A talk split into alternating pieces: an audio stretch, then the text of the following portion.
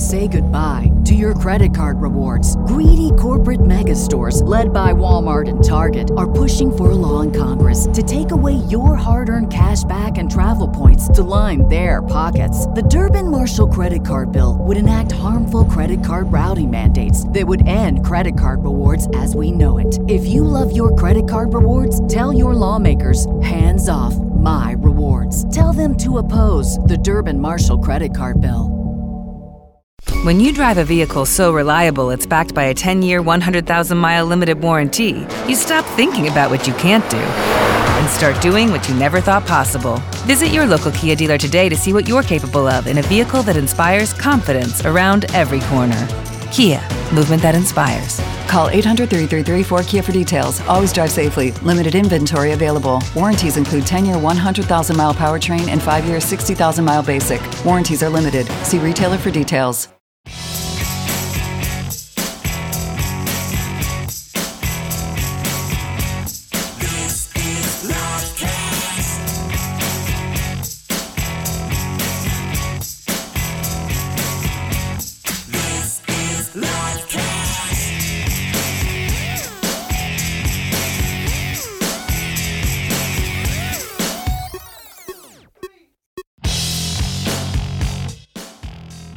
Good afternoon and welcome to another edition of MMA Talk for Pro Wrestling Fans for the week of Monday, November 2nd, 2020. As always, I am your host, Robert Vallejos, and with me tonight is my regularly scheduled tag team partner, the nomadic Rick Monsey. Rick, how's it going? Pretty good, Robert. How are you doing today? Oh, I'm doing fantastic. It's a weird deal because it's light, it's darker sooner, but I've been awake seemingly for a million hours and uh, maybe the apocalypse is coming tomorrow. I don't know. There's a lot going on, and I'm just kind of sitting back here smoking a cigar. Yeah, I, uh, tomorrow will be interesting. It'll be interesting. This isn't the platform we usually discuss things like this, but uh, let's just say there's been a lot of roads in California that have been closed down in Los Angeles in anticipation, and I like a fireworks show, so bring it on. Yeah, it, it's funny because I, I look at you know election days are what they are. And we're not a political show, so we won't get into the specifics. I look at it more as a marker of how old I'm getting. Of, mm-hmm. of just like when I start remembering multiple election cycles and like those can only happen every four years, and you you just start to it's one of the it's one of those markers as you as you get a little bit older where you start realizing you're the old guy that has like a historical reference for every election uh, for the right. for the last twenty years, and uh, it just makes me feel sad. No, I just I, I just realized as you're saying four years that we probably won't have the Olympics anytime soon. Yeah, that's the that's another schedule, and that's always the Summer Olympics is always synced up with the election. Like that's part of the kind of part of the whole deal, and it's kind of funny that, that that's not the case now, and that's going to be a new right. a new clock to to to kind of deal with. So so hmm. on that chipper note, Rick, let's yeah, let's talk about let's talk about something really chipper. Let's talk about the uh, the career death of a legend over here. All right, transition could have been better. Yeah, so we know what what it was. It was a UFC Fight Night Halloween edition. Uh, from with spooky Uriah Hall. spooky Uriah Hall. um, Uriah, yeah, okay now completely blown the whole deal. Uriah Hall taking on Anderson Silva. Uriah Hall getting the TKO 124 of the fourth round. Um, Uriah Hall basically could have been a stand-in for generic middleweight in this fight. I have heard right. about four minutes of discourse about what's next or what's coming for Uriah Hall. This is all about Anderson Silva and his supposed last fight, and uh, definitely looked like he earned a last fight status with his performance in this one. I know he got a few scorecards early on, but towards the end of that third, um, he was basically saved by the bell, and it didn't last much longer after that. Any other analysis on the fight, Rick? I mean, I thought Anderson Silva looked pretty good up until the end of the third round. He looked like a hesitant Anderson Silva, but there wasn't a huge difference between what we saw here in the fight against Nick Diaz. I think that if he wouldn't have gotten touched and knocked out as soundly as he did, we'd have been talking about who's going to be on his last fight for this contract. But yeah, he just got touched by Uriah Hall, who tends to have dynamite in his fists when he chooses to use them. And unfortunately for Uriah Hall, this win's not going to do much for his career because even though he did knock out Anderson Silva and not dance with him like Anders, he said Adesanya did, it just at least that fight for whatever reason is a more beloved fight for the aesthetics of it. I don't know, but I, I found this fight to be pretty boring. Hall versus Silva up until the knockouts happened, and even then, I was just kind of glad it was over. I think Uriah Hall getting chased down by Anderson Silva and throwing the occasional jab and whatnot just didn't produce a very exciting fight. No, and, and, and as you said, like Uriah Hall, he he's an, an anomaly, man. Like you never know what, what to make of him because he has the ability. It feels like to beat almost anyone in the division on like the right day, but he can also mm-hmm. lose to a, a, guy with no number next to their name or no legendary status to to speak of. So I I just view him in that middle ground. Like he's generally going to be the guy that you're going to put the up and coming middleweights against. Now, with something we're going to talk about later with the upheaval maybe in the middleweight division. There may be a bit of a path for him but i don't think it's it's so clear and so direct. But rick let's uh let's follow the trends and this is all about anderson silva so we'll we'll continue with that and let, us talk a little silva here. First off are you surprised how adamant dana is about this being silva's last fight? Well in contrast he was going to let b BJ Penn fight until BJ Penn got knocked out by a bouncer. Mm-hmm. So it is a little surprising because he doesn't have a history of letting just being so definitive when it comes to letting having legends retire even against their will.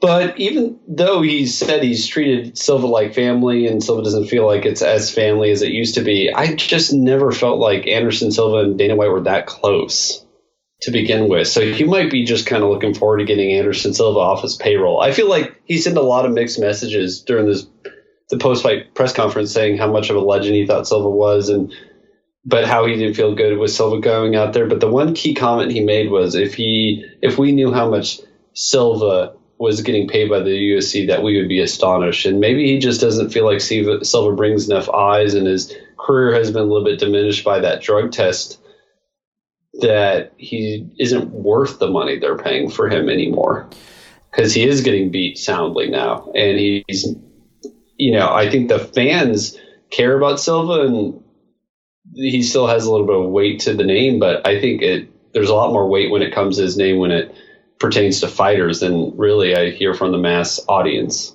If that makes sense. Absolutely, I feel like, we're going to talk about his overall legacy in a little bit. He is more of a remnant from a bygone era than a legend that's still in this era and it's felt like that I've felt for for quite some time. And yeah, a lot of mixed signals from Dana. It's it, so if you're if you're trying to read between the lines it almost has to be business related because it's mm-hmm. it's totally inconsistent with like letting Diego Sanchez like go out there till he's right. till he's into dust. Like the the the only I guess similar comparison would be Chuck Liddell, but he had a really great relationship with Chuck Liddell. So again, it is confusing, and it's like you know, hey, I didn't know what what condition he was going to be in, and like he's seen the same Anderson Silva we've all seen. So I'm not really sure. It, it yeah, it's just kind of like this rant I'm going on. The messaging is just is just a little incoherent. No, I agree with the decision. I like. I, I wish he made decisions right. like this more often. Like I'm not going to criticize him for like you know. I criticize him for when he doesn't make this decision with the likes of BJ Penn and Diego Sanchez. Um, so I, I can't then you know retroactively say well if Silva still wants to fight you should let him fight. Well you know yeah you got to be consistent with that. And I'll say I agree with the decision. I know some some other people were saying well look at that he's still still taking rounds from top middleweights. But at that you're also then what? You want the guy to be in the meat grinder till he has absolutely zero zero left of him? You know I don't really want that either. With that said Rick um, is this the end of MMA for Anderson Silva, or is just is this just the end of his UFC career? Oh, I could see him going to Rizin or something. Can't you? I think he could get oh, yeah. one more big payday or two more.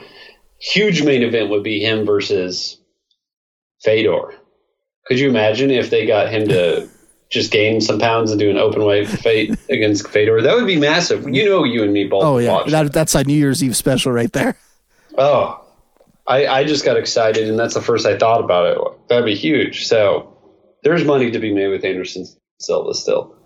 I uh, so you always talk about the Weidman trilogy, and I know I wish we could have. And, it, and, the thing is, is you want to talk like eventually Weidman's going to be in this position, like because he he's one of the he's like like legitimately one of the favored sons of of the UFC in that way, but he's also very much on the decline. So I, have I've speculated for years that like eventually Scott Coker is going to book the big uh, the big third fight. Maybe I don't know. Maybe Oscar De La Hoya is going to book it. But yeah, we're going to see another Anderson Silva fight somewhere. Like his name, we're, we're saying it's diminished to a point of being like a major UFC star. His name is right. still there though. Like this fight, he's still Anderson. Yeah, this fight night, even though not like I said, not a major thing, still a little bit more resonance than I think a generic fight night between. Uh, between just like two guys that would be fighting. So some promoter somewhere is going to cash in on this name, and I, I don't get the feeling from Anderson Silva like he's done done. He, he I think he's at peace with being done with the UFC. But yeah, there'll be another fight somewhere. With the Lucky Land slots, you can get lucky just about anywhere. This is your captain speaking. Uh, we've got clear runway and the weather's fine, but we're just going to circle up here a while and uh, get lucky. No, no, nothing like that. It's just these cash prizes add up quick. So I suggest you sit back, keep your tray table upright, and start getting lucky. Play for free at LuckyLandSlots.com. Are you feeling lucky? No purchase necessary. Void where prohibited by law. 18 plus terms and conditions apply. See website for details. It is Ryan here, and I have a question for you. What do you do when you win? Like, are you a fist pumper? a woohooer, a hand clapper, a high fiver. I kind of like the high five, but if you want to hone in on those winning moves, check out Chumba Casino. At ChumbaCasino.com, choose from hundreds of social casino style games for your chance to redeem serious cash prizes. There are new game releases weekly, plus free daily bonuses. So don't wait. Start having the most fun ever at ChumbaCasino.com. No purchase necessary. VGW. Void were prohibited by law. See terms and conditions. 18 plus. Daily Cast listeners. Thank you, first of all, for streaming the shows. Be sure you're subscribing. Just search PW Torch in Apple Podcasts or wherever you listen to pro wrestling podcasts. But while you're at it, if you're not yet, please subscribe to the Wade Keller Pro Wrestling Podcast and Wade Keller Pro Wrestling Post shows. Search Wade Keller and see two logos pop up a blue one and a red one. The red logo, the post shows, cover Raw and SmackDown each week with a fast turnaround time of a couple hours after the show's end. And also, every Saturday, we present a flashback to our analysis from five years ago that week, covering Raw. Jason Powell from ProWrestling.net joins me, and we analyze what happened on Raw five years ago. So check out that time capsule every weekend. The Blue Logo Show features the Thursday flagship, plus our first run interviews, our classic interviews, and our mailbag segments. So, again, search Wade Keller and click subscribe to both the red logo and the blue logo.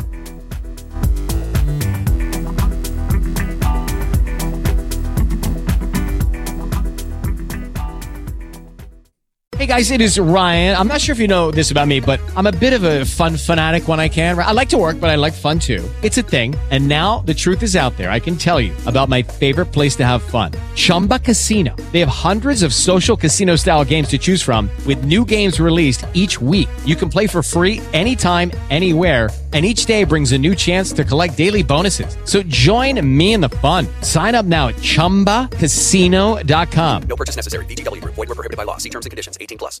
With the Lucky Land Slots, you can get lucky just about anywhere.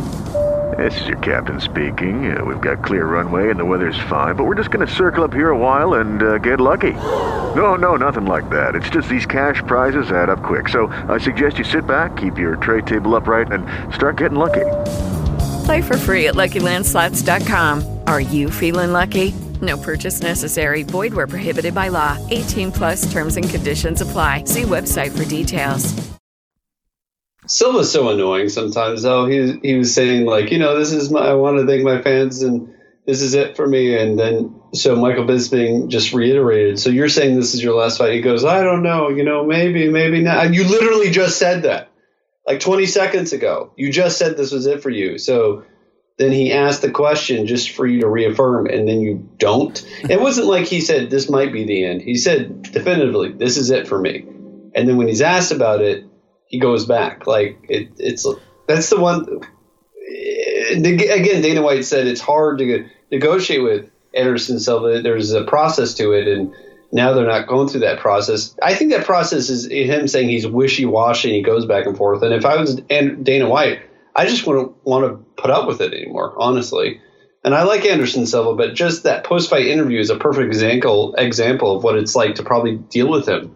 And let's be honest, his past couple fights, these past ever since the Weidman fight, even before, his fights have been weird. We always say that, like with Anderson Silva fights, they're just kind of weird fights. And so I haven't really been excited about him fighting since he rematched Weidman. Yeah, the the decline has been has been interesting to watch on the least, and we're, we're going to talk about it in a second. I, I think maybe he just he read Terry Funk's book and he realized when you Yeah. retire, you're just retiring from that promotion, and Right. that's and like Terry Funk has maintained that. He's like, no, that was my last time wrestling in that region of Japan. That's why that was my retirement. So maybe that's where um, that's where the spider's coming from.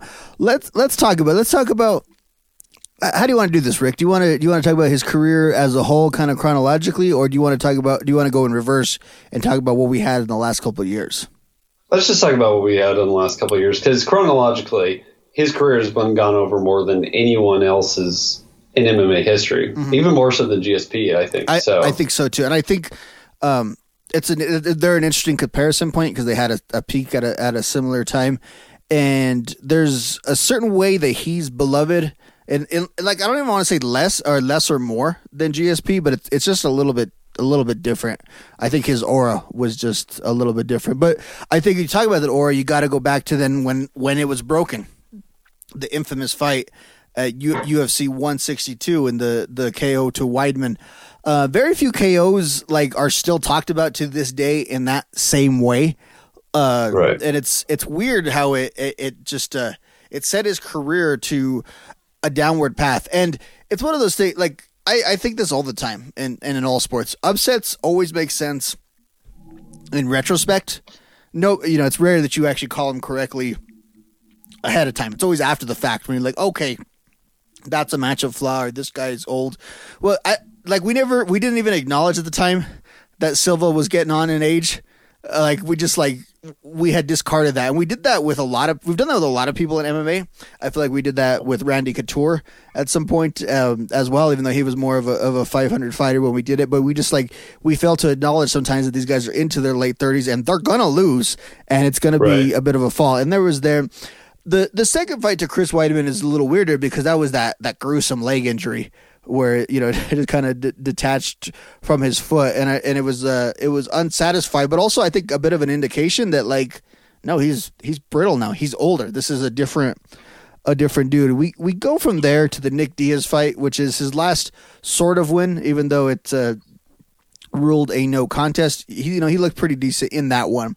But it's also it's my favorite fight like of all time because I love a fight when both guys test positive for different things at the end, which just makes it a, a hilarious um, footnote and some of the stuff that Diaz was saying after the fact.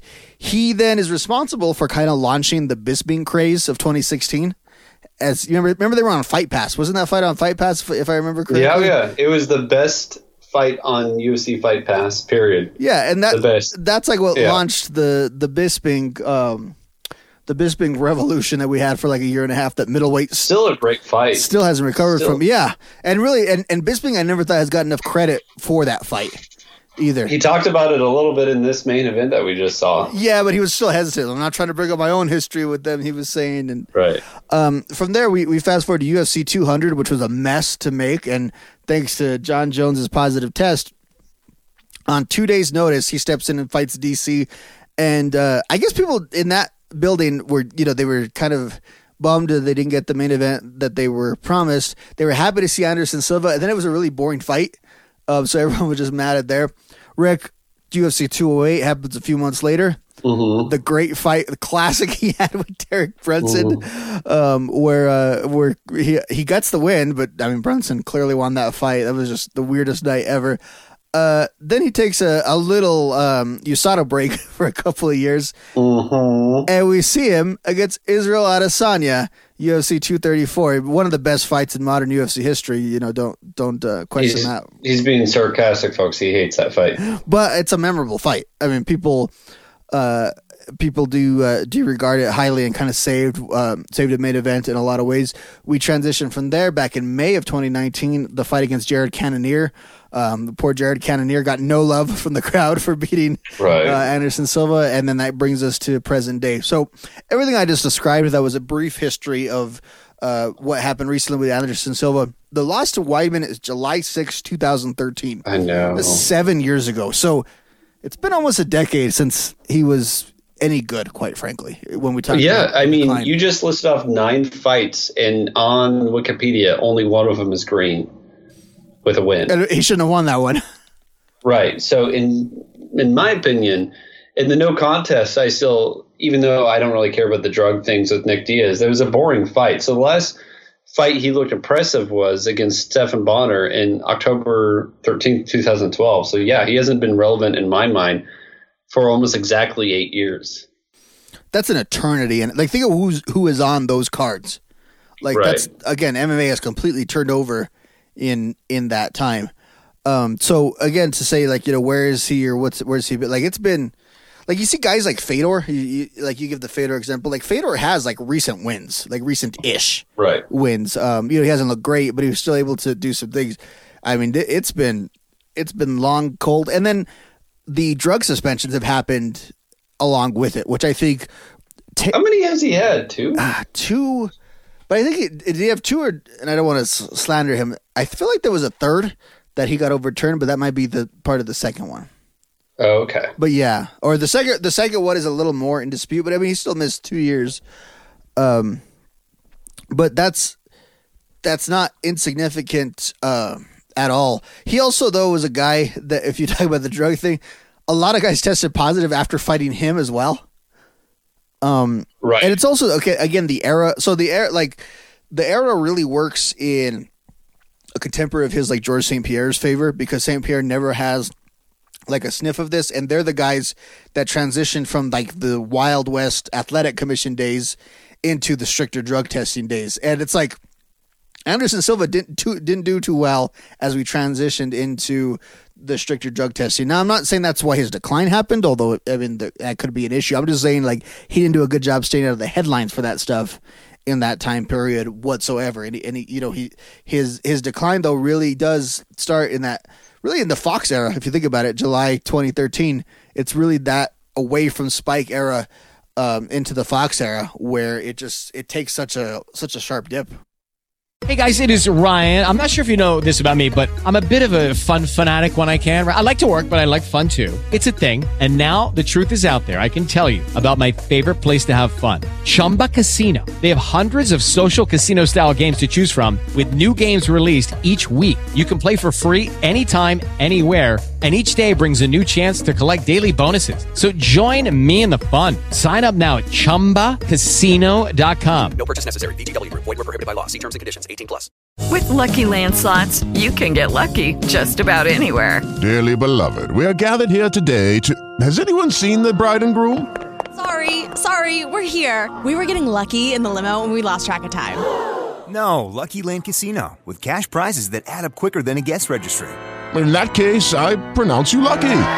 Play for free at LuckyLandSlots.com. Daily bonuses are waiting. No purchase necessary. Void where prohibited by law. 18 plus. Terms and conditions apply. See website for details. We're now on Patreon. By popular demand, you can now support us directly through Patreon. Go to patreon.com slash pwtorchvip. We have three tiers, including an entry level tier one that takes the ads and plugs away.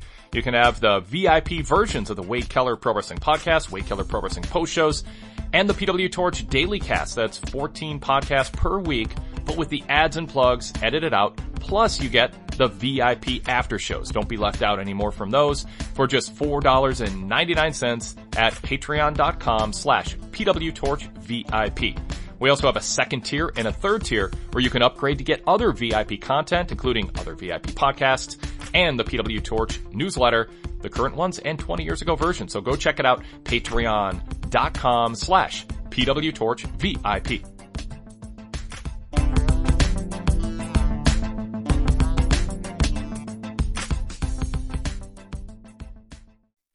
Lucky Land Casino asking people what's the weirdest place you've gotten lucky? Lucky? In line at the deli, I guess? Aha, in my dentist's office. More than once, actually. Do I have to say? Yes, you do. In the car before my kids' PTA meeting. Really? Yes. Excuse me, what's the weirdest place you've gotten lucky? I never win and tell. Well, there you have it. You can get lucky anywhere playing at LuckyLandSlots.com. Play for free right now. Are you feeling lucky? No purchase necessary. Void where prohibited by law. 18 plus. Terms and conditions apply. See website for details. Okay, round two. Name something that's not boring. A laundry? Ooh, a book club. Computer solitaire, huh? Ah, oh, sorry, we were looking for Chumba Casino. That's right. ChumbaCasino.com has over 100 casino style games. Join today and play for free for your chance to redeem some serious prizes. ChumbaCasino.com. No purchase necessary. Full prohibited by law. 18 plus terms and conditions apply. See website for details. It's too bad, too, because there was some big names back then. Not as big as like the Conor McGregors, but you had him, you had the Johny Hendricks, you had a lot of different guys who ever since that new era came in, it really did seem to affect fighters. And I'm not saying he's in the same path as Johny Hendricks as far as what happened to him, but like you said, the Vitors and everything else, it's just it was a different era.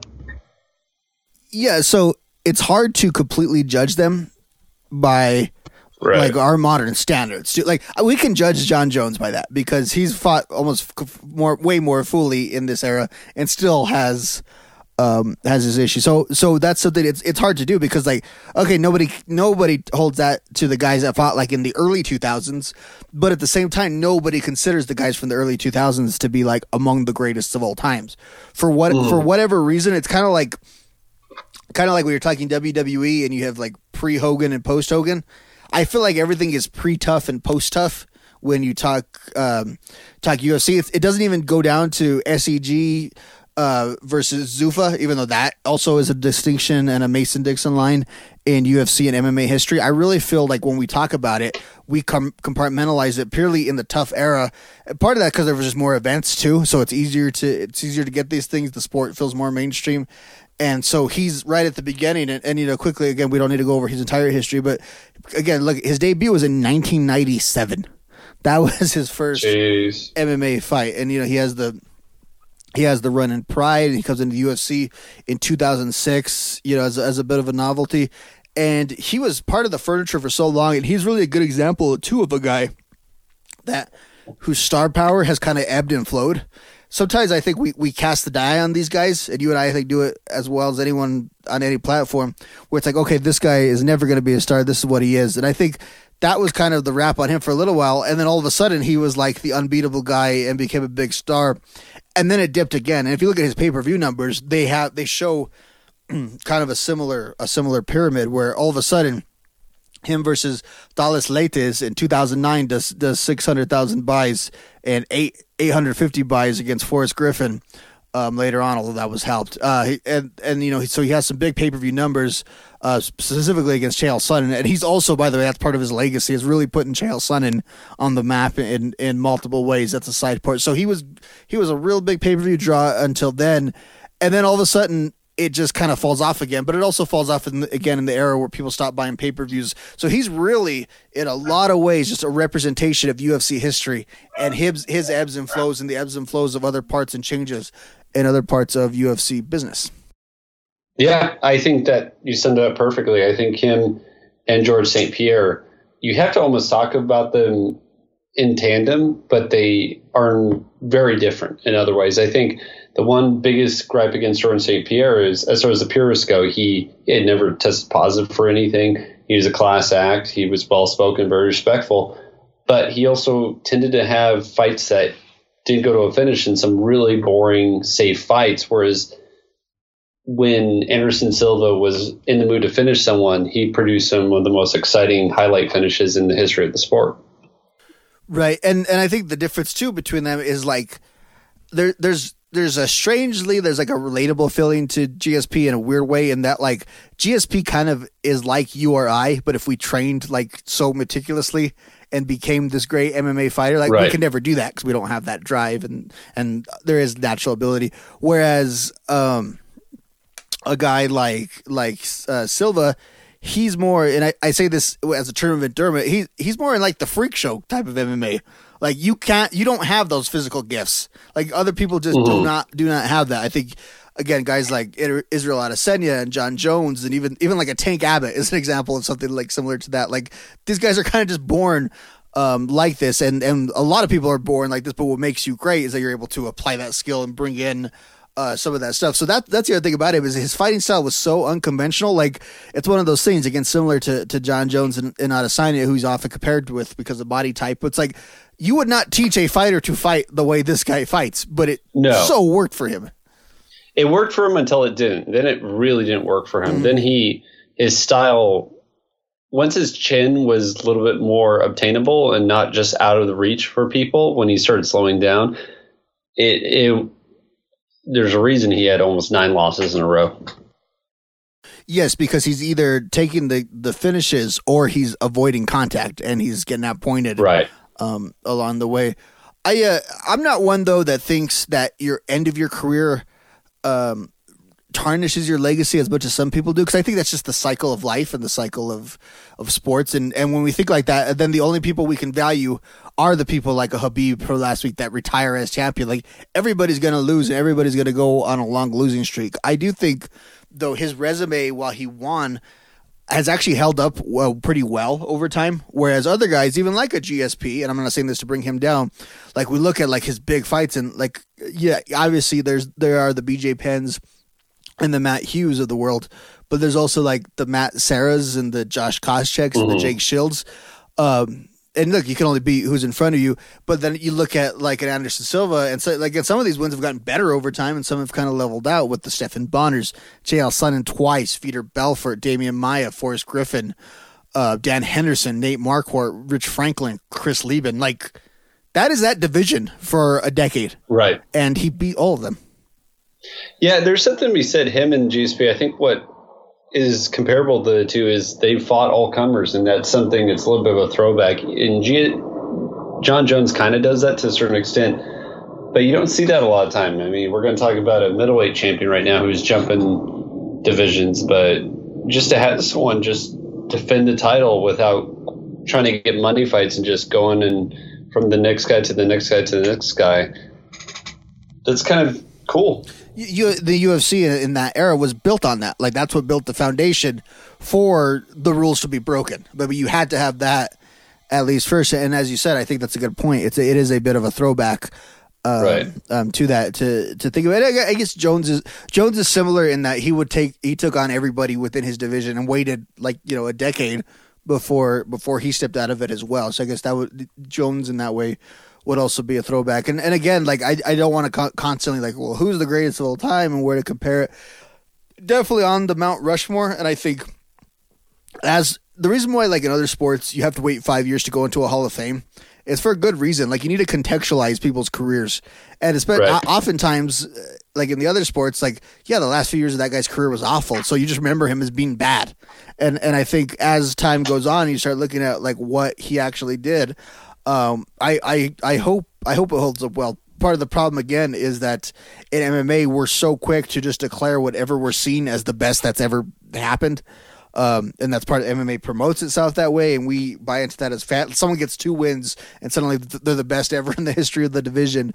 Um, I hope I hope he holds up better because he was he was important. You know, even like little things. I was thinking about it today. Like the first MMA event I ever held a party for was Anderson Silva versus James Irvin because it was free, and I held a little party at this house when I moved in here 12 years ago, and it was like one of the first MMA events I ever had. And I think, yeah, he's he's kind of omnipresent, even in, even in times when I wasn't following MMA as close. He wasn't a crossover star in the way like a Rousey or McGregor are, but if you're if, if you were at least into sports, he was the UFC guy for a decade. Oh yeah, absolutely. And he had his fans, but he also had his detractors. A lot of people were happy to see him get knocked out. Yeah. Um. Can we reset uh, Chris Weidman's very jumbled promo? Do you remember that that night? Mm-mm. Let me see if I if I can look it up uh, real quick. Uh, Rick, any any words you want to add while while I'm doing that on Anderson? I just I think that as far as a fight that you can go out on, this wasn't the worst in the entire world. He he looked good until he got knocked out, and he had the sympathy of the fans. And like Bret Hart would say, I think it's Bret Hart who said, "If you're going to go out, go out on your back." With the Lucky Land slots, you can get lucky just about anywhere. This is your captain speaking. Uh, we've got clear runway and the weather's fine, but we're just going to circle up here a while and uh, get lucky. No, no, nothing like that. It's just these cash prizes add up quick. So I suggest you sit back, keep your tray table upright, and start getting lucky. Play for free at LuckyLandSlots.com. Are you feeling lucky? No purchase necessary. Void where prohibited by law. 18 plus terms and conditions apply. See website for details. With Lucky Land slots, you can get lucky just about anywhere. Dearly beloved, we are gathered here today to. Has anyone seen the bride and groom? Sorry, sorry, we're here. We were getting lucky in the limo and we lost track of time. No, Lucky Land Casino, with cash prizes that add up quicker than a guest registry. In that case, I pronounce you lucky. Play for free at LuckyLandSlots.com. Daily bonuses are waiting. No purchase necessary. Void where prohibited by law. 18 plus. Terms and conditions apply. See website for details. He is I, and I am him, and I'm Matt Taven, the real Ring of Honor World Champion. And you know how I show everyone that I get it?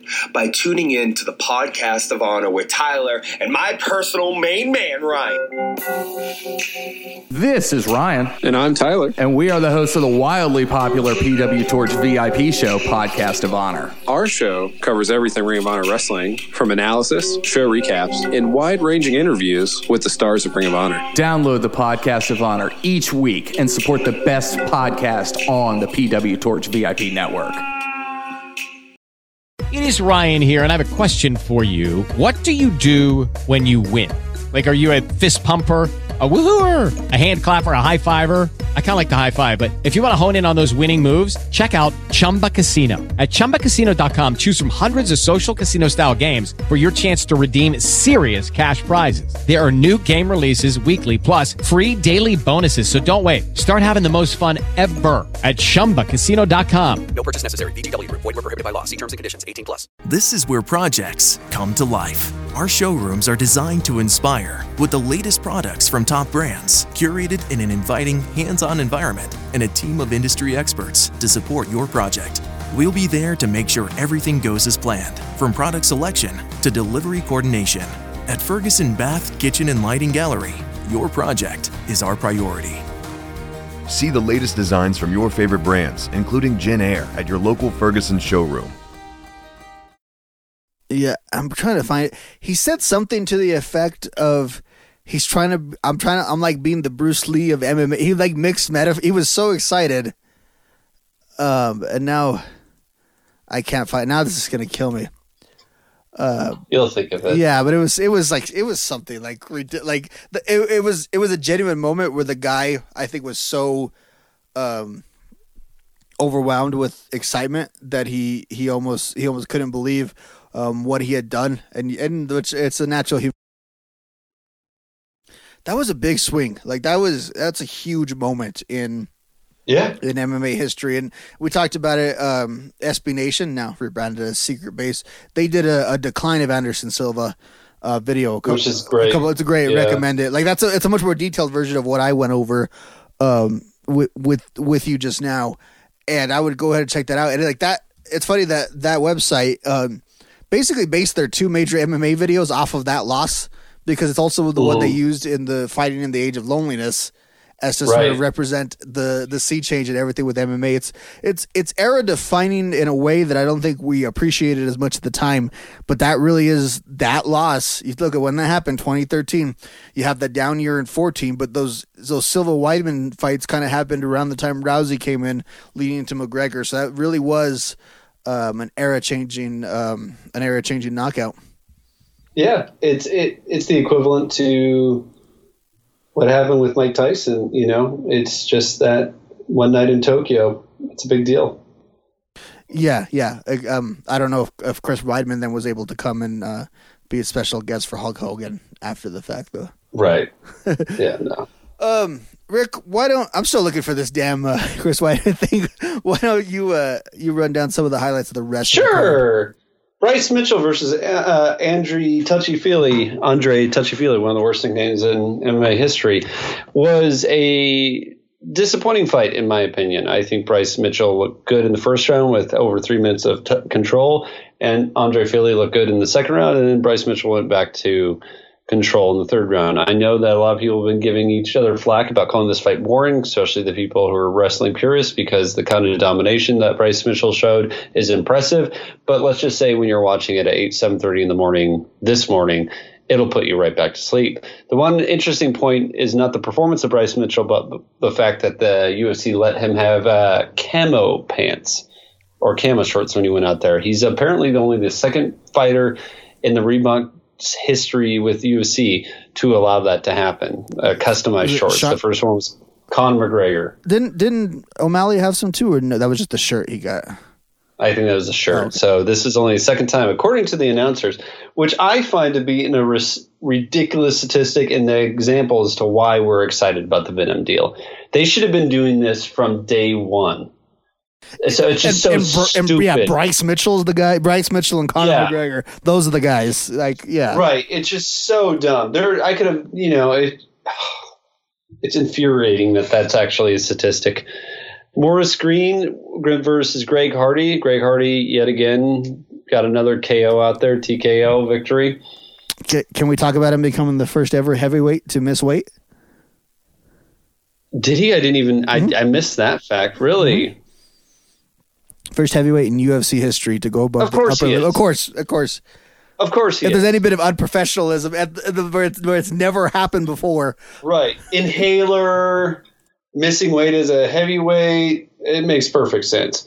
He did knock out Maurice Greene with the a real. It's like a shovel jab. It was really weird. It's like an almost an uppercut, and then Greene went down, and Greg Hardy followed up with ground and pound, and more Greene is getting made fun of a little bit online because he yelled at Herb Dean. I was still moving, so now he's Maurice. I'm still moving Greene, but he he looked pretty much finished in that fight. And then we had Kevin Holland versus Charlie Ontiveros. This one ended a little awkwardly with uh, Charlie getting body slammed by Kevin Holland, and then Charlie looked like he had broken something in his neck or his shoulder. He didn't verbally tap, he just looked like he was in a lot of pain, and the ref got in there and stopped it. It was kind of a scary moment, and for Kevin Holland seemed a little apologetic afterwards, not like after the fight, but like in his social media posts about how he clearly hurt Ontiveros and was celebrating and jaw jacking with the champion Adesanya, and meanwhile this guy could have been paralyzed. It wasn't the best look in the entire world, but that's okay. It's understandable.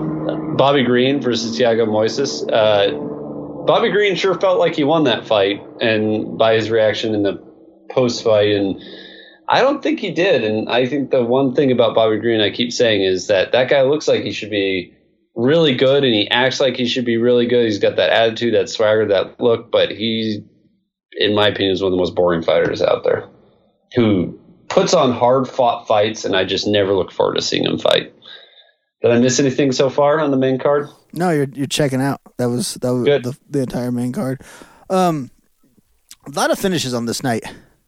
Yeah, yeah, yeah. Uh, a lot of well in the prelims, especially like you had the main event of the prelims, Alexander Hernandez, the great Alexander Hernandez, knocking out his opponent in a really devastating boxing combination. And I thought that he looked impressive, but I think it's also very humbling, and he understands it too to be relegated to the main event of the prelims when he was so touted and high respected, and hopefully he. Uh, keeps getting impressive victories. And then the fight before that, that's one of the most impressive knockouts was Adrian Adrian Yanez versus Victor Rodriguez. That kick that Yanez hit Rodriguez with was wow. Rodriguez is like running away and Yanez hit him with it and it was just he fell down like a sack of potatoes. Sean Strickland went against Jack Marshman. Oh man, uh, yeah, and Sean Strickland won.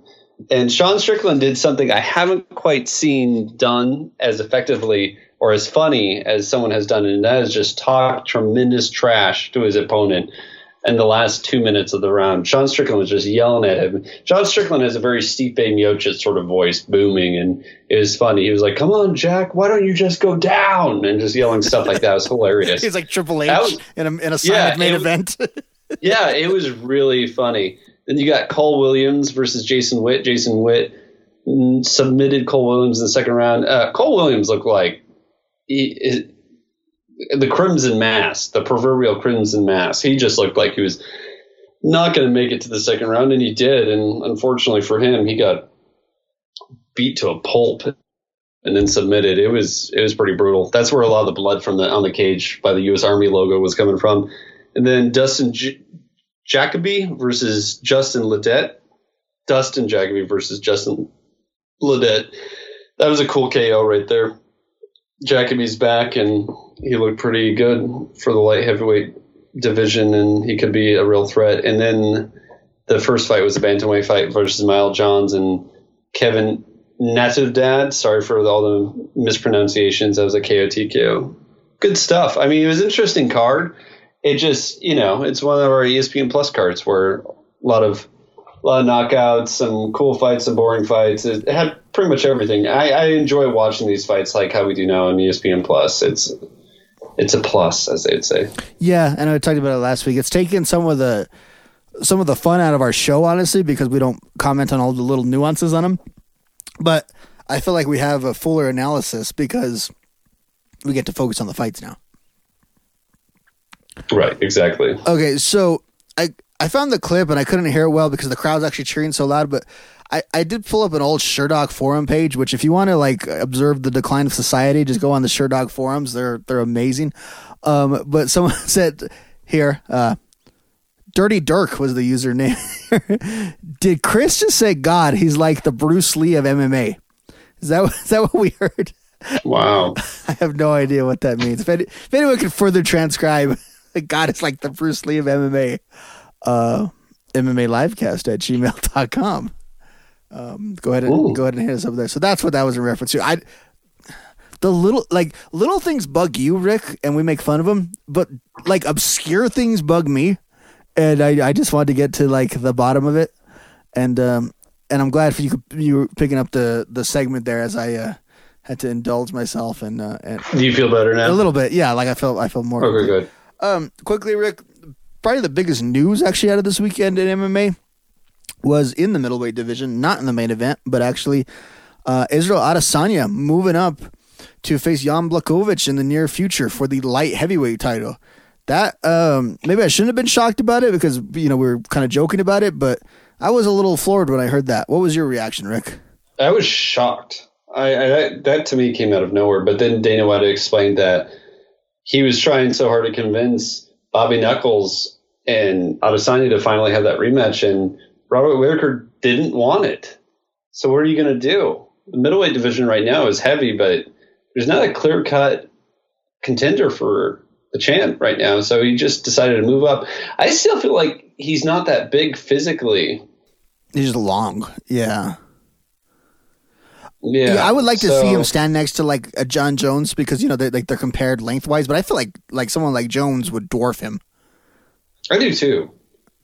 I just it's hard for me to imagine him being that big, but if if he can be, then yeah, he can. I just don't know if I see him moving back down once he's gained. That's a lot of weight to gain. That's twenty pounds. Yeah. It is Ryan here, and I have a question for you. What do you do when you win? Like, are you a fist pumper?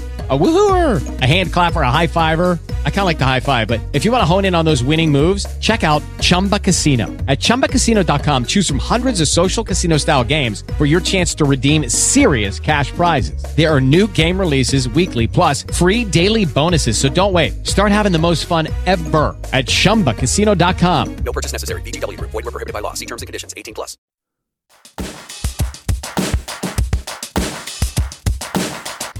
Harley, remember the days when women's wrestling matches were relegated to the mid card dumping ground and treated like a glorified intermission? You mean the era when it was only men in the top spots in the main events, getting the biggest matches every night? Yeah, Hmm. Vaguely. seriously, while we might have a long way to go, we really have come a long way, baby. And that's why we started Grit and Glitter, a podcast covering the best in the world of women's wrestling. From the horsewomen of WWE to the goddesses of stardom and everyone in between. Each Tuesday, Emily, myself, and our team of guest correspondents talk the best matches and the biggest news in women's wrestling. Plus, interviews, deep dives, and discussions about everything from media representation to gear to women in behind the scenes roles. Just search PW Torch in the podcast app of your choice to subscribe, or listen on demand and see the entire PW Torch Daily Cast schedule at pwtorchdailycast.com.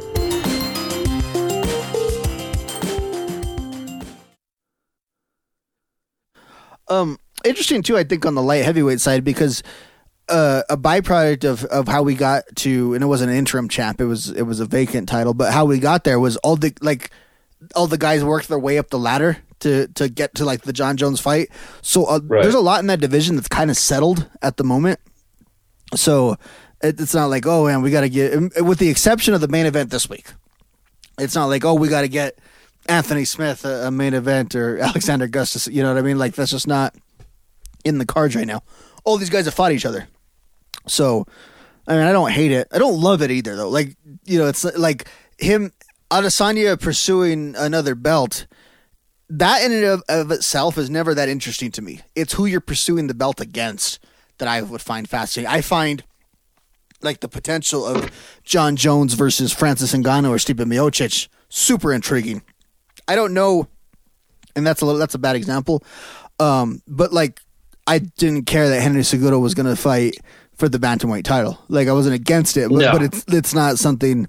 It's not like a super interesting fight that I would really look forward to. I think the matchup still has to be good, and so that's where I'm a little cold on this as well. I just don't care about the Polish Hammer that much. I make fun about how I want his T-shirt as soon as they come out with it and everything, but he's just not that interesting of a person, of a personality. He's a good fighter and everything, and I have nothing against Hmm. him. But him and I feel like he's going to dwarf out of Adesanya too. He's a big dude. Yeah. He could easily be a heavyweight. Yeah, Josh Barnett is a pretty big dude. Um, so I, I also think, and- and kind of contradicted a bit. Josh Barnett. Didn't you say he looked like Josh Barnett? Did I? Yeah. Yeah, he does. He looks like Josh. Barnett. He's like a Yeah, smaller yeah, yeah. Josh Yes, Barnett. that's right. I said that. If he would have shaved his head, yeah. No, you're right. Sorry. God, you get my references, and I don't. I, I, I spend way too much time talking to you per week, Um, and and then, and then going back over and trying to clean up the audio. Yeah, we- you you you you got a reference I made forever ago, and oh my god, we're like a like a married couple at this point. Oh God, um, yeah. so uh, on that too, it's like kind of contradicting what I said earlier. Like the the division is kind of settled, so there's not a natural contender. But at the same time, part of what also makes it un- uninteresting is it's not. It's also not a clash of titans. It's a clash of one titan from a from a, a division, but it's not a clash of two titans. Two guys that have cleaned it out. And now they're going to settle it um, at a different weight class, but it's it's happening. So brace for impact. It's a weird fight, though. I just I I don't know. I I really I'm more interested to see them side by side. Yeah, and and the funny thing about it's a weird fight. Like if this was if this was a pay per view main event under other circumstances, like it just it'd be like, oh, what an underwhelming uh, main event we have here. But then you know they're gonna try to sell it, obviously champion versus champion. So know, we'll see. It's still kind of like caught me off guard. yeah. Um, this week's card though, I don't know if it's gonna catch you off guard. It's kind of the it's kind of the answer to who Thinking of the light heavyweight, who, who you know who else in light heavyweight lest we forget the man Thiago Santos the legend um so this is weird this fight's been booked like 14 times and uh both guys and their camps can't stop testing positive for covid so we'll see we'll see if it happens Yeah. uh going into this one just tell COVID no. yeah, just say no. Nancy Reagan told us all those years ago. Just say no. So Thiago Santos, you know, the the proverbial guy that got put over in a loss, he was the first guy to quote unquote beat Jon Jones at UFC 239. Looked great in that fight and was pretty injured, I think, uh, uh, throughout it as well. And then he's been that was July of, of 2019. He's been on the shelf since then. Of course, he had a few fights booked uh, previously, but like he's he he came out of that thing I think with more shine than he went into it with, and so people have really wanted to see what he could do. And it's kind of like, hey, Jon Jones isn't even in the division anymore, and you wonder how much the presence of Thiago Santos uh, facilitated that. Glover Teixeira, kind of old reliable, a guy like I feel like we've talked about a million times in this fight. Last seen in uh, the second fight after the UFC's return from the lockdowns. Uh, just dominating Anthony Smith and knocking Anthony Smith's teeth literally out of his face. And we look at what people have done lately Uh, he's on a four fight winning streak, defeating Nikita Krylov, Ion Cutelaba, Karl Roberson. Last lost to Corey Anderson back in July of 2018 and had beat Misha Cirkunov before then. So he had won a lot of fights. Again, he's 41 years old. It's Uncle Glover, as Jon Jones likes to call him. um, I don't see this fight going well for Glover uh, against the very young 36 year old Thiago Santos. Um, but I'm into this main event, Rick.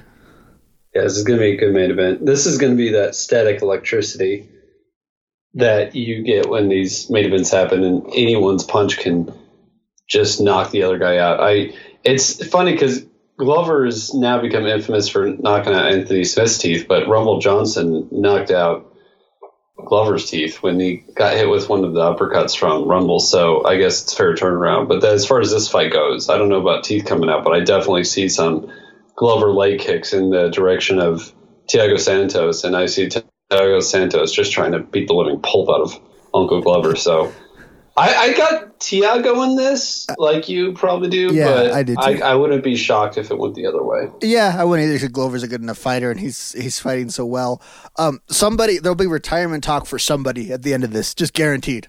Just because it's gonna Right. it's gonna end so violently that it'll be like, well, should you know, you know, Thiago Santos is 36 and he already has his best shot. Or you know, Glover's 41. He's fought everybody. There's nothing left to prove. We will have a, a retirement discussion it's, next week. It's interesting too that these both guys are Brazilian, right? So it's it's kind of like I mm-hmm. don't know because there used to. It felt like back in the day when we were talking about Anderson Silva and stuff. There has been fights that haven't happened because they didn't want to do Brazil versus Brazil. So obviously that's not an issue for. Am I crazy? I feel like that used to be a thing with certain fighters, like from the same camps and everything. Like Silva would never fight Lyoto Machida, for an example. Right, right. No, that was a thing, and I don't know if just because um, I don't know if M- I don't know why that's changed. Like I don't know if MMA has grown so much. So these guys, yeah, they live in the same country, um, but they're further apart. Like I, I, I just honestly, um, Well, they might not even live in the same country anymore. Like they're both from Brazil, but one might be training in Florida. One might, you know, it just Glover lives. I don't. I think Glover lives stateside actually. yeah. So I don't think it's as big of a deal as it used to be. But uh, it would be interesting though if they had so much respect for each other that it kind of was a disappointing fight. Which I don't. I'm not saying that'll I wouldn't anticipate But it. Yeah, yeah, Uh, there's so much on the line in this fight. yeah, especially with now upheaval in your division at the top. Like there's there's a, an urgency. You had I think two major events. You had your champion depart, and you have your other champion involved in one of these fights. And those fights always screw up things more than even we anticipate. And sometimes these so these fights end up meaning a whole whole lot. Um, you know what's not going to mean a whole lot is another Andrei Arlovski fight, but here he is taking on Tanner Boser. Uh, My lord. yeah, T- talk about a guy who's not going to have retirement talk after this because we'll just never um, have that talk. But it's uh, what what did he do last? I don't even know. Yeah, he he beat Philipe Lins at that Smith versus Teixeira at that uh, at that fight. That's the last time we saw him. Before that, he had got taken out by Jairzinho Rozenstruik pretty brutally. At In 30 seconds. at UFC 244. so I don't know. So we're so where were we on the cycle? We're on the he wants so he's gonna lose this one just by uh Yeah, he's to or, win. Arlovski math. Yeah. Yeah, by Arlovski math, he's going to lose the next three, and he'll still somehow have a UFC contract, and then he'll fight Junior Albini for the eight billionth time. And no, I'm not looking forward to this fight. They better bring in Tim Sylvia to, to set things correct. Jeez, Uh, this is just Tanner Boser.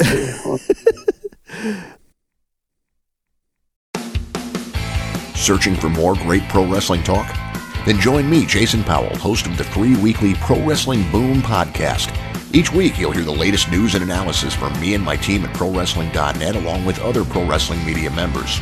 Plus, the Pro Wrestling Boom podcast features long form interviews with notable names in the pro wrestling industry. Subscribe in iTunes, Stitcher, Downcast, and all your favorite secondary apps, or visit us directly at pwboom.com. Once again, that's pwboom.com. the the rest of the card really kind of falls off um, after that. You have an Ian Heinisch fight against Brendan Allen, which might be okay.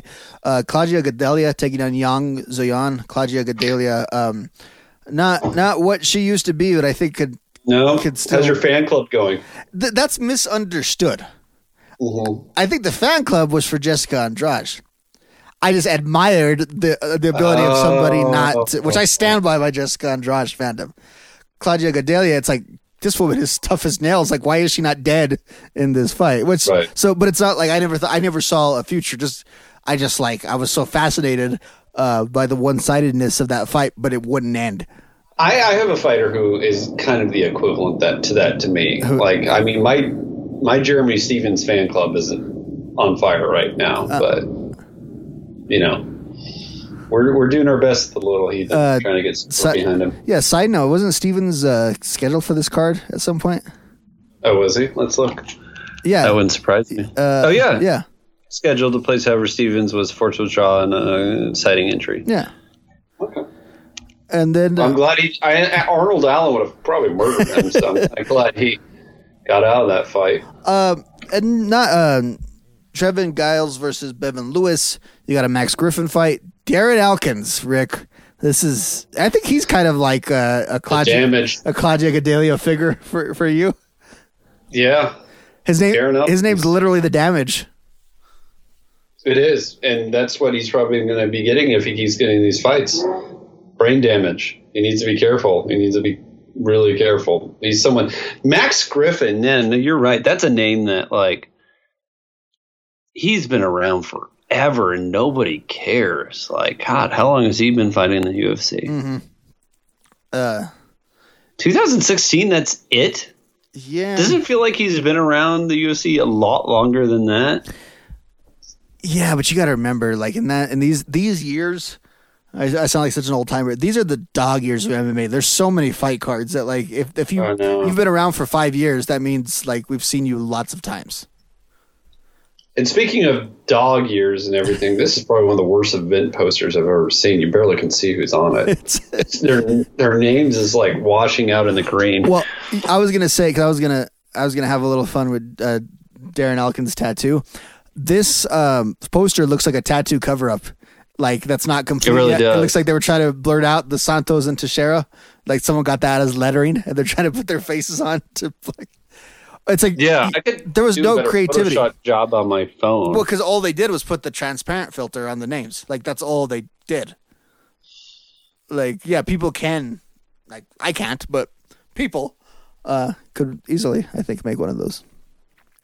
I think I could make a better poster. Yeah, we should uh, we should put that challenge out to people to for them to make uh, like like to be like the BossLogic challenge. See if you could, but only on like Yeah. only on random paper, random shows like this one's. So Did you see his uh, Khabib thing with his dad as a ghost? Yeah, like yeah. that was great. Isn't he getting paid now by somebody? I think to do him or something. I think he's. Should be. I think he's co-opted at some point. Actually, yeah, he definitely deserves to to make uh, some cat instead of getting the copyright strikes like he used to on Twitter, um, which was kind of uh, kind of crazy. Um, okay, Rick. So this is a really fascinating main event, and then um, just not a lot after that. Mm. Yeah. Still watch it. So watch. I, th- I mean, that's what we could have said about this card. This card this last week, I didn't even think I had a watchable main event, but there was quite a bit um, coming up after that. main event of this is a lot better than the main event of the pay per view we got coming up, or the fight night right after this. So, you know, just appreciate what we got. yeah, Oh, enjoy- Curtis- enjoy good stuff when it's there. Exactly, because right, it doesn't happen all the time. Um, okay, Rick, I think uh, I think we can basically put the week to bed uh, right there. Any uh, any streaming recommendations though for the good people this week? Now that uh, life is returning to normalcy for you. oh Lord, Becca had one. It was about it's Netflix show about chess. I don't remember what it was called though, for the life of me right now. I besides that uh, glowing recommendation which I just gave, I can't wait to watch the Borat movie. Haven't seen that yet, but I've heard mixed reviews, so that's something I'm looking forward to watching in the future. Yeah. And uh, the Gorillaz, like I said, had a new album that I haven't heard yet. So I've been pretty. I just got out of the bubble working on a show, and so I'm gonna plug back into the one thing I really want to watch is The Vow on HBO Max. It's about that cult Uh huh. that the leader would brand his uh, harem. Did you ever hear about that? The women that were in the cult, some of them were actresses and stuff. He had his initials on a brand, and he would brand their hips. I've heard about him for years, and they finally did a full eight episode documentary about him because they have some Wow. footage from inside his uh, cult that got released. So it's called The Vow. Wow. And so you're yeah you're you're backed up on uh, on stuff to watch. I, I got a report from the front lines here, Rick. Uh. The the 90210 binge is still ongoing. Oh my god! But- is that why you've had such a crazy weekend? Because you put off everything because you've just been glued to the television watching that. So you're you're not denying you're you're hitting on some forms of reality, Rick. It's not that okay because again because I'm not the one facilitating this. I'm kind of just a third party that. So, but what happens? I'm very busy this last couple weeks, and occasionally I will go into the other room where it's on, and I'll get stuck in a storyline that I have to ask questions about how we how we got here and stuff, and it delays productivity. So you're not completely wrong. Also, apparently, not every episode is on Hulu.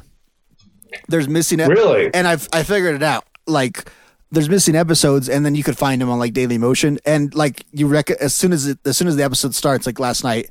Um, so there was one on Daily Motion I was watching, and like the Mighty Mighty Bosstones start playing. It's like okay, they couldn't secure the music rights for that one, and it's and it's like okay, how come they can't overdub also the way like you know? But I guess it's different when you don't own the original content in some form, right? To alter what it is and all that. And I was like, so now some of the episodes get transferred to the iPad um, on Daily Motion in mirror view. Like the person totally recorded it. Like and so the wordy, you know, if there's a little caption on the bottom, it's it's reversed and. uh we're in the later seasons. Um, I really makes me really appreciate TV nowadays. How much tighter it is.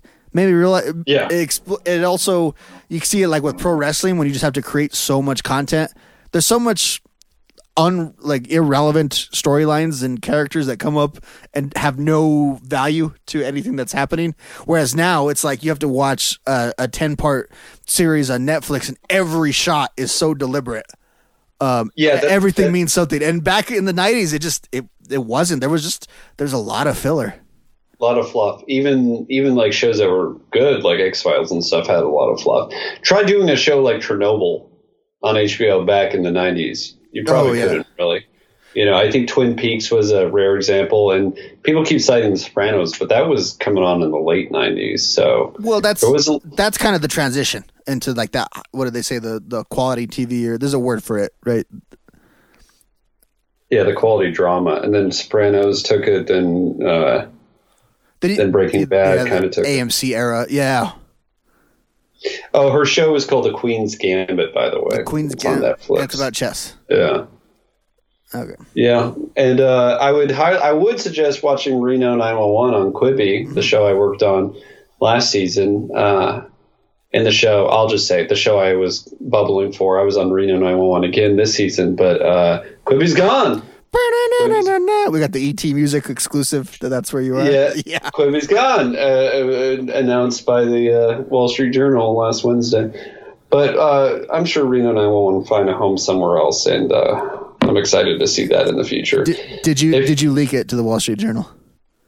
No, we all were on set, and our, everybody started looking at their phone, and we all found out at the same time, and we had a meeting about it, and it was interesting. Quibi was an interesting idea, uh, but it just did not work.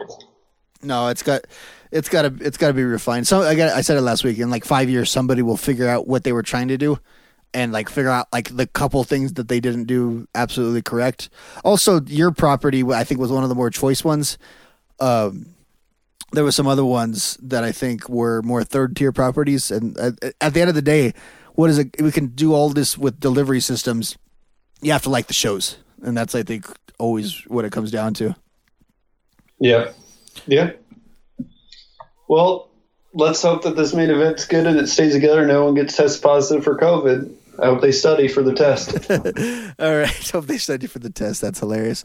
That w- That's what I, I, I got tested for COVID like nine times in the past two weeks. So I would always say to the nurses, I've been studying. They're like, for what? For the test. And they're like, it's the dumbest joke ever and super insensitive. I, I'm like, I wonder how many times though, as that being that that's their job, have they heard that as well? like I don't know. At least once a day from me. those poor souls. All right. So if you want to interact with me though and uh, discuss um, 90210 because apparently that's all I've got going on these days, go ahead and send me a tweet. Robert Vallejos at Rob M Vallejos. That's R O B M V A L L E J O S. Go ahead and send me a tweet over there. If you want to email the show, inbox was dead this week. MMA livecast at gmail.com. That's MMA L I V E C A S T at gmail.com. Uh, if you want to go ahead and find out all the latest in pro wrestling, we didn't discuss it today, but pretty good episode of SmackDown last Friday, at least with the main storyline. Monday Night Raw is going on right now. Um, AEW is gearing up for the November pay per view. Go ahead and check out PWTorch.com. And of course, always go VIP for all that top shelf audio. They got some redesigns on the logos that look pretty cool. Tons of good stuff over there. And even if you go VIP, the best part I think is always the archive stuff, the way back stuff, whether it's audio from a long time ago, all the way back to like 1993, some of the stuff Wade's been posting lately, to current audio. Bruce Mitchell, Todd Martin, Zach Heydorn, all the gang is, is all there giving quality wrestling analysis. But that is going to do it for us this week on this average MMA analysis we gave this week. So for Rick, I've been Robert. We are done. We are out of here. Stay safe, and we'll talk to you next week.